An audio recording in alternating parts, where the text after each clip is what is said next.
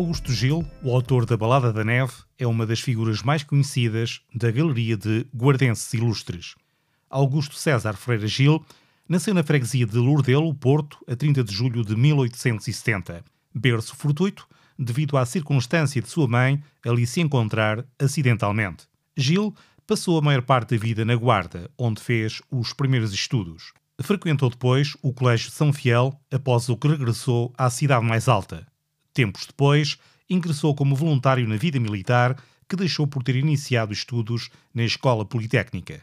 Estes seriam interrompidos por motivos de doença.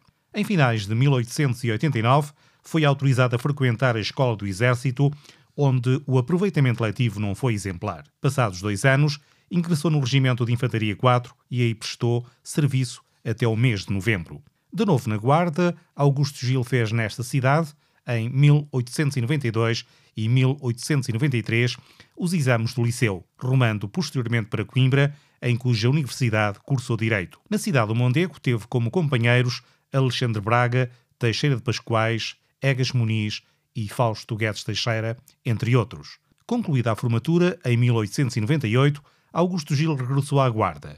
Neste período, a vida não lhe correu feição e foi confrontado com diversos problemas de ordem profissional e de ordem económica. Pretendeu ser professor provisório do liceu, mas o Conselho Escolar dessa época não o considerou competente para reger a cadeira de português. Ao longo dos anos ocorreram diversas contrariedades e episódios que deixaram traços indeléveis no percurso literário deste poeta e jornalista. Voltando para Lisboa, foi trabalhar com Alexandre Braga. Em 1909, regressou à Guarda, enredado em dificuldades financeiras. Com a implantação da República, impulsionou o aparecimento do Centro Republicano da Guarda e fundou o semanário A Atualidade, que dirigiu entre 1910 e 1912. Embora este jornal tenha surgido como meio de promoção do ideário republicano, assumiu um pendor acentuadamente literário. Em novembro de 1911, quando João Chagas fez parte pela primeira vez de um governo da República, Augusto Gil foi nomeado comissário da Polícia de Imigração Clandestina, pelo que foi viver para Lisboa. No ano seguinte, casou com Adelaide Sofia Patrício,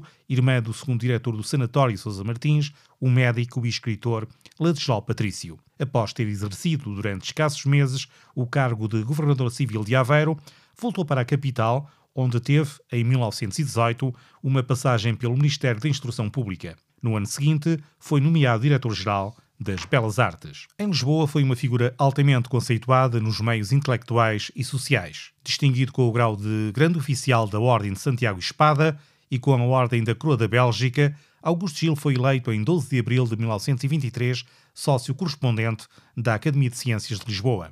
O trabalho de Augusto Gil cruzou-se frequentemente com períodos de grande sofrimento resultado da doença que o atormentava. Nomeado secretário-geral do Ministério da Instrução Pública, não chegou a tomar posse desse cargo, pois morreu a 26 de fevereiro de 1929 numa casa situada na rua Bartolomeu Dias, em Lisboa. O seu falecimento foi notícia destacada nos principais jornais do país e, naturalmente, pela imprensa da Guarda, em cujas páginas foram feitas as mais elogiosas referências ao homem e ao poeta. Os restos mortais de Augusto Gil repousam num jazigo localizado logo à entrada do cemitério municipal da Guarda. Musa Cérula versus Luar Janeiro, O Canto da Cigarra, Gente de Palmo e Meio, Sombra de Fumo, Alba Plena, Craveira da Janela e Avena Rústica foram as principais produções literárias deste poeta, cujo trabalho evoluiu quase à margem de escolas ou correntes literárias. Muitos dos versos de Augusto Gil passaram para o cancioneiro popular, como sublinharam, aliás, alguns estudiosos da sua obra suportada num verso melodioso e num ritmo suave.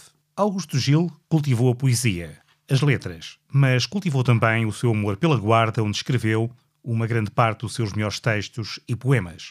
Deixamos a terminar alguns versos da Balada da Neve, declamada por João Vilaré. Batem leve, levemente como quem chama por mim. Será chuva? Será gente? Gente não é, certamente, e a chuva não bate assim. É talvez a ventania. Bom, mas se há pouco, há poucochinho, nem uma agulha bolia na quieta melancolia dos pinheiros do caminho. Quem bate assim levemente com uma tão estranha leveza? Mal se ouve, mal se sente. Não é chuva, não é gente, nem é vento, com certeza. Fui ver. A neve caía do azul cinzento do céu. A voz inconfundível de João Vilaré com um poema de Augusto Gil, poeta que hoje recordamos.